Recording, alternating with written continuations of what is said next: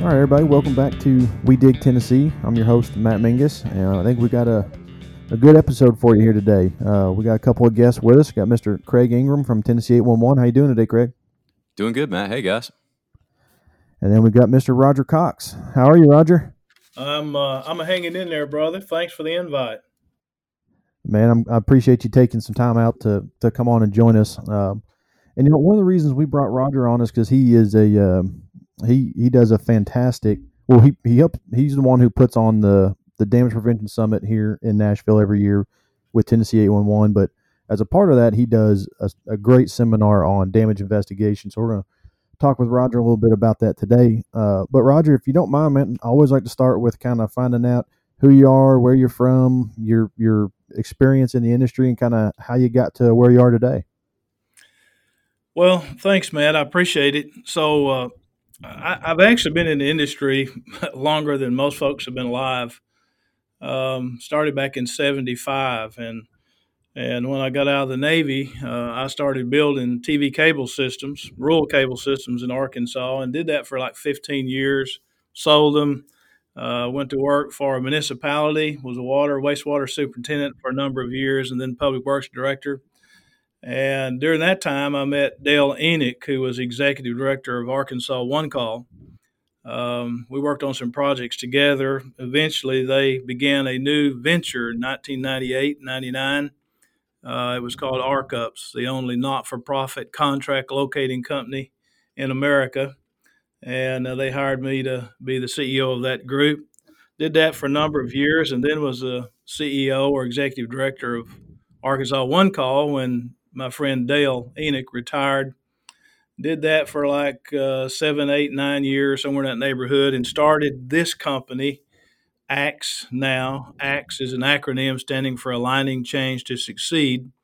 And uh, we began a company that was going to be focused on working with one call systems primarily initially. We have a different group of folks we work with today, but still primarily one call issues, damage prevention, and so we do a ton of consulting. Summits is one of the tools we use to promote damage prevention. The 811 magazine that we also do for Tennessee 811 and uh, eight other states uh, is another tool we have, and we also develop customized training. So I'm not a publisher, and I'm not a I'm not a ringmaster. What I am is a guy who's worked in dirt all of his life, just learned to pick up some new tools.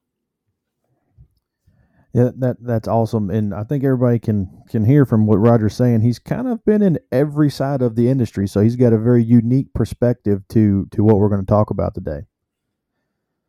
Um, w- w- which is damage prevention, and and so Roger, let me ask you this, just to kind of kick this off, is from a contractor's perspective, how valuable do you think a, a solid damage investigation is? Well, I think it's more critical probably today uh, than it was when I started out as an excavator long years ago, when there were utility offices in you know every little old town, and you you work together with those utility personnel and you just kind of work things out. But today, with the uh, claims being such an important process that excavators have to deal with, uh, I think a damage investigation process is one of the most critical tools you have because it, it has a potential to cost a hound out of you if you're not prepared when a damage or near miss occurs. Yeah, I couldn't agree with that more. Um, all right, so what are, in your experience, what are the, I guess, the first keys to getting a solid damage investigation started? What, when you when you have a damage, which, and just to clarify, if anybody listening is confusing what I mean by damage. I mean a damage or a dig into an underground facility, existing underground utility line. Uh, so if you have a damage, what's the what's the first steps that the people on site should take? Well, the first step the first step probably should have been taken before somebody got on site. Honestly, uh, not trying to avoid the question exactly, but uh, the, the organization needs to determine if they want a damage investigation process uh, that works, not just, hey, go out and take some photos of the damage. And the reason you do that is because there is the possibility, as remote as it may seem, that the damage occurred as a result of a failure on our part as an excavator. Uh, we'd like to think that we always get it right, but we really know we probably don't. So the deficiency may not be with the operator, the deficiency may be with the training program for the operator within the company. So a damage investigation really uh, has a purpose to expose whatever deficiency, uh, whatever deficiencies there are. It could be lack of communication, could be poor locating, it could be poor excavation practices. It could be poor training practices. There's a number of other things it could be. So to expose those deficiencies is the purpose. Now, when we're on site, what we need to do is we, we need to step back and be objective about looking at what happened and you know answer those questions. What happened? And what could we have done to keep it from happening? And that's a process that takes not a lot of time, but it does take a little bit of time. It mainly takes uh, some logical, some some organized thinking. Uh, we we try to help people understand the value of a form and you know photos. Taking photos may not be any good. Taking photos that tell a story that's what you're trying to do. And then we personally believe in the power of sketching. Uh, we could talk about that later. We don't have time to do that today, probably, but sketching and photos are critical elements of any investigation. And Roger, I think it's important that the photos don't begin when the damage occurs. The photos begin, you know, before your excavation starts. Is that your take on it? Yeah, I, I totally agree with that. And of course, today with all the smartphones we've got, photos are a no-brainer. But what what I've learned uh, over the years of teaching these courses in so many different states and with companies is that unfortunately we don't teach our folks how to take photos, so they don't tell a story. You can date and timestamp a photo that still doesn't tell you anything. You know, it just tells you the date and the time. Yeah, you need the angle, you need the reference points, you need to be able to convey what it is that you're capturing in that image. Yeah, absolutely. And, th- and those typically would be a, you know, a pre-work photo uh, you know, GPS points easy to capture on a smartphone, date and time stamp, uh, kind of the route you're going to be working, the reference point that you're going to be working. So if there is a problem, you can connect with that reference point after the fact. Uh, you're a step ahead. Yeah, I would definitely agree with that. And you know, one of the things that I, I don't want to characterize damage investigations as adversarial because it's already going to feel adversarial when you're trying to defend yourself by doing an, a damage investigation. But you know, locate contractors and and some of the larger utilities who locate for themselves, they are capturing images uh, just a million times over. So if an excavator is capturing no images of pre-excavation and post-excavation, then they are already at a huge deficiency in trying to support their claim that they're not responsible uh, or that there was, you know, some extenuating circumstance. That's true. Uh, in the in the program we teach, one of the reasons to do damage investigations is that the other side always does. And so, if you're the only one that's going to be before claims or court, whichever the case is, and you don't you don't have the proper documentation, which could include photos and sketches, etc., uh, there's a good chance, even if you're right, you're going to lose. Uh, yeah, you're absolutely right. It, you know, documentation is vital to a good a good damage investigation. So let me ask you this: What are uh, some steps that a contractor should take to document their job site appropriately before or after work? Well, uh, as Craig just mentioned, you know, photos in advance of the job uh, are very important anymore. I, I, won't say they're critical. Obviously, after the fact, they're critical. But before before it all happens, what you're what you're wanting to do is just document the the route that your work's taking, if at all possible. And if there are any changes, then certainly those need to be documented, just as a matter of reference, should something unexpected occur.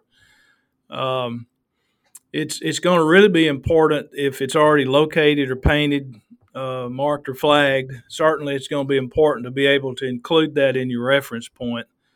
Um, and then as you're going along, uh, we have some companies that we have worked with, trained uh, who've actually started taking photos randomly while the work's going on, really trying to show, you know, the their work parallel with the marks that are going on or whatever. And uh, while I don't say that that has to be done, I mean that's that's taking it one more step and saying, hey, we're going to do this as part of our process. And and I so I think pre photos are very very important. Pre work photos are very important. After the fact, the documentation.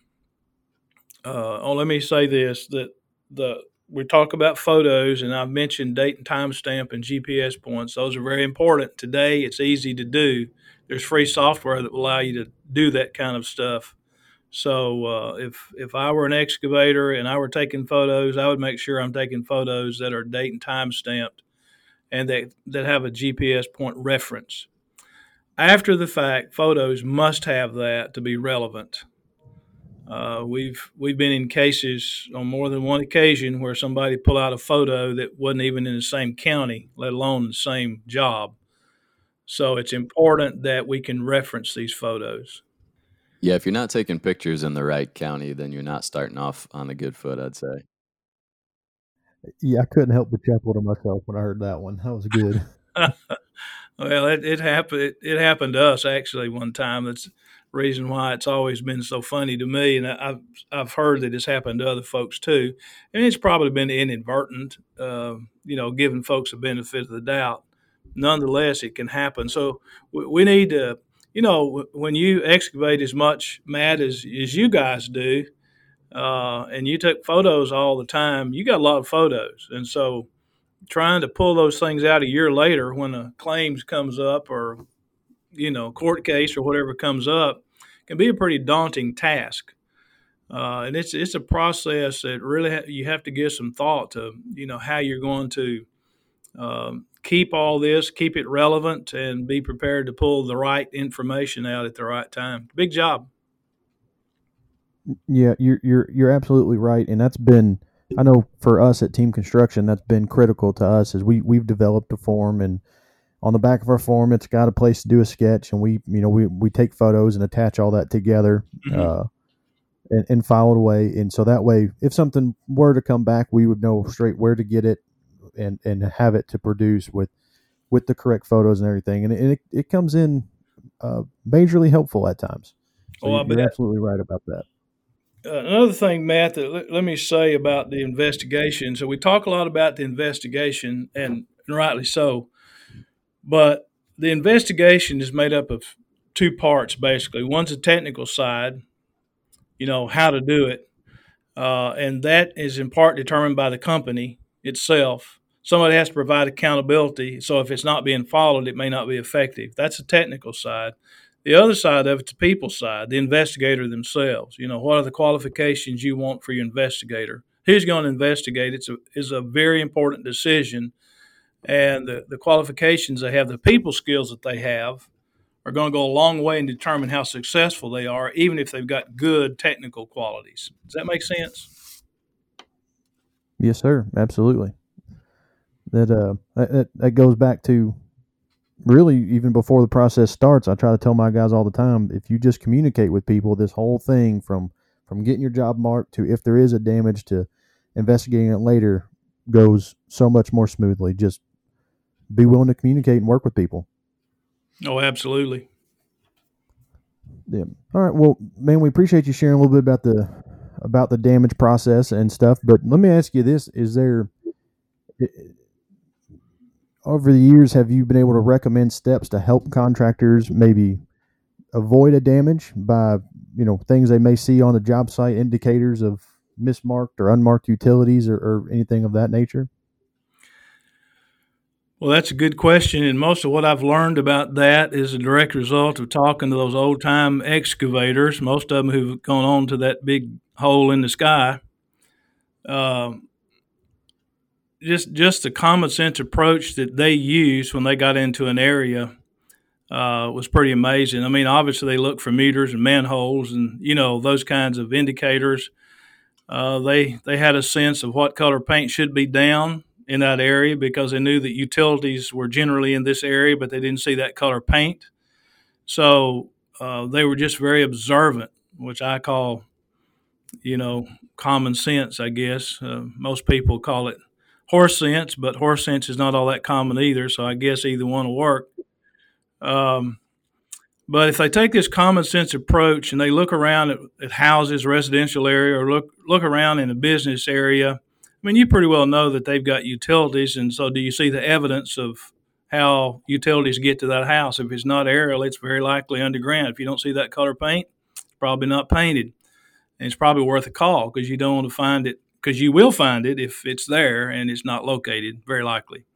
So you don't want to find it that way. So you know, I just have a tremendous respect for the resiliency and the common sense approach that 99% of the excavators I've met in my life take when it comes to digging uh, because they didn't just stop on the side of the road and said, I think I'll dig a hole here. Somebody sent them there. They got a job to do. They got to get through. So when they get out, they scan the area. And if they see anything that doesn't look good, they usually give a call. It's pretty smart. Yep. In in most places, that call is pretty simple. Just gotta dial, you know, three numbers, eight one one, and say, "Hey, I'm pretty sure there's something here." Yeah, you're absolutely right, brother. All right, man. Well, again, I appreciate you sharing with us. I got one last question for you, and it should be should be a softball considering all the information you gave us already. Is it? Can you kind of highlight what uh, a contractor should document or record when a damage occurs to, you know, get them headed on the right path?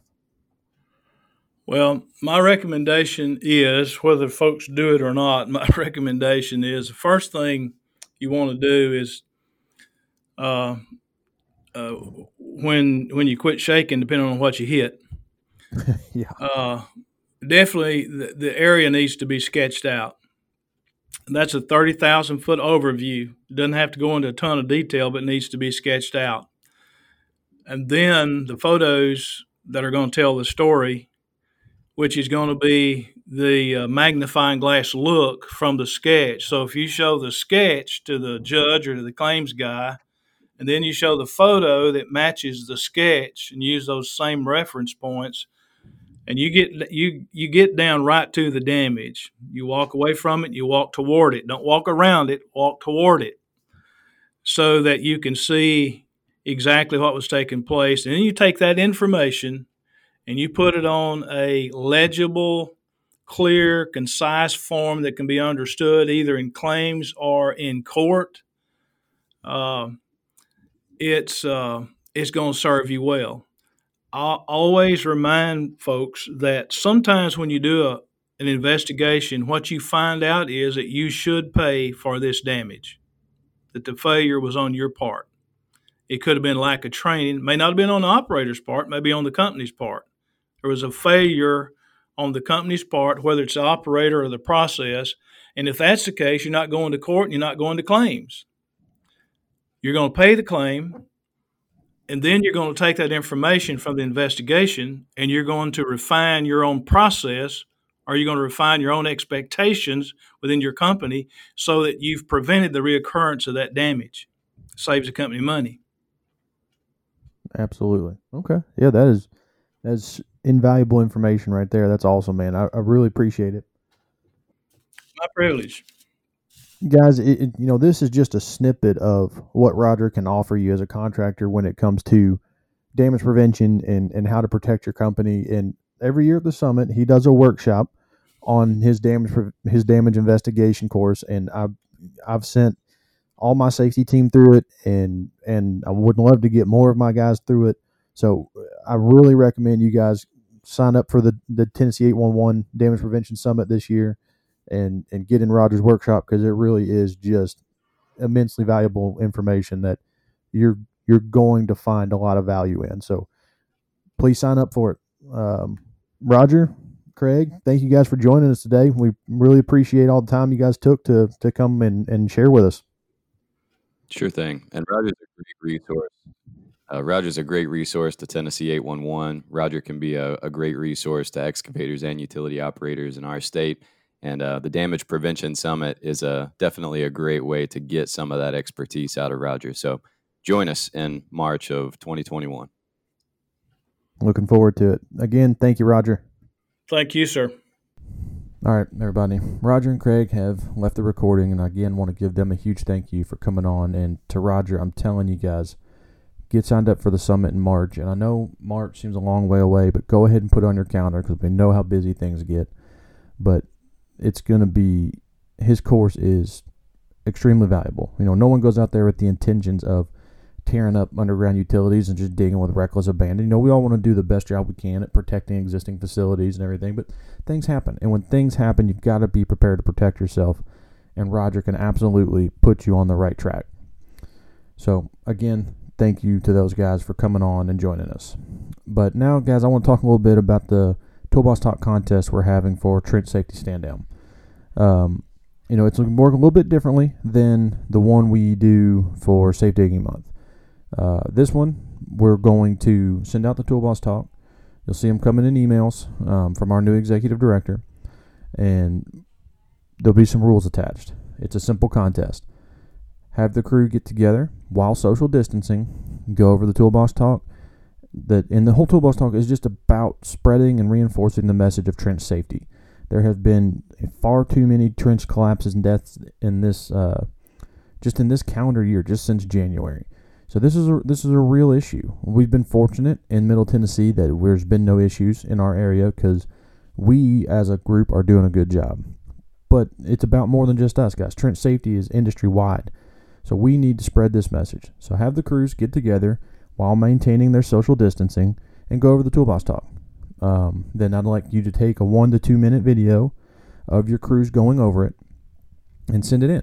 Uh, there'll be a sign in sheet attached have everybody sign the sign in sheet, and then the crew that has the most particip or not the crew, but the company that has the most participants in the trench safety stand down contest will be provided lunch for their company, courtesy of United Rentals, Tennessee 811, and NUCA of Middle Tennessee. So, again, guys, simple. Read the toolbox talk to the crew while social distancing. Take video of, of it sign the sign in sheet, have everybody sign the sign in sheet, everybody in the company that does the sign in sheet, uh, and then turn it back in. And then we're going to take those videos and put them together in a little compilation of NUCA of Middle Tennessee coming together as a group in these difficult times. We're still coming together as a group to support trench safety, and we'll put it out on our Facebook and all our, our social media and media platforms. So, guys, get in there and do that. And I know it sounds daunting trying to get your entire company to sign their sign in sheet it doesn't have to be one sign in sheet. If you want to send a sign in sheet to each crew and each crew turn their stuff back in, that's perfectly acceptable. So just get that stuff turned into us. Make sure all the appropriate information is on the sign in sheet, you know, company name and all that stuff, so we know which companies are have the most guys and, and all that stuff turning these things in. So, guys, be looking forward to that coming from our new executive director. Um, you may have already seen it uh, at this point, but if you were a little unclear on it, hopefully this cleared it up. If you have any more questions, feel free to reach out. That's what I'm here for. I'm here to support you, support this chapter. So if you've got any questions, just feel free to reach out. And with that, guys, we'll go ahead and wrap up this week's episode. Thank you guys for listening. Again, thank you to Craig and Roger for joining us. And you guys stay safe out there and keep digging Tennessee.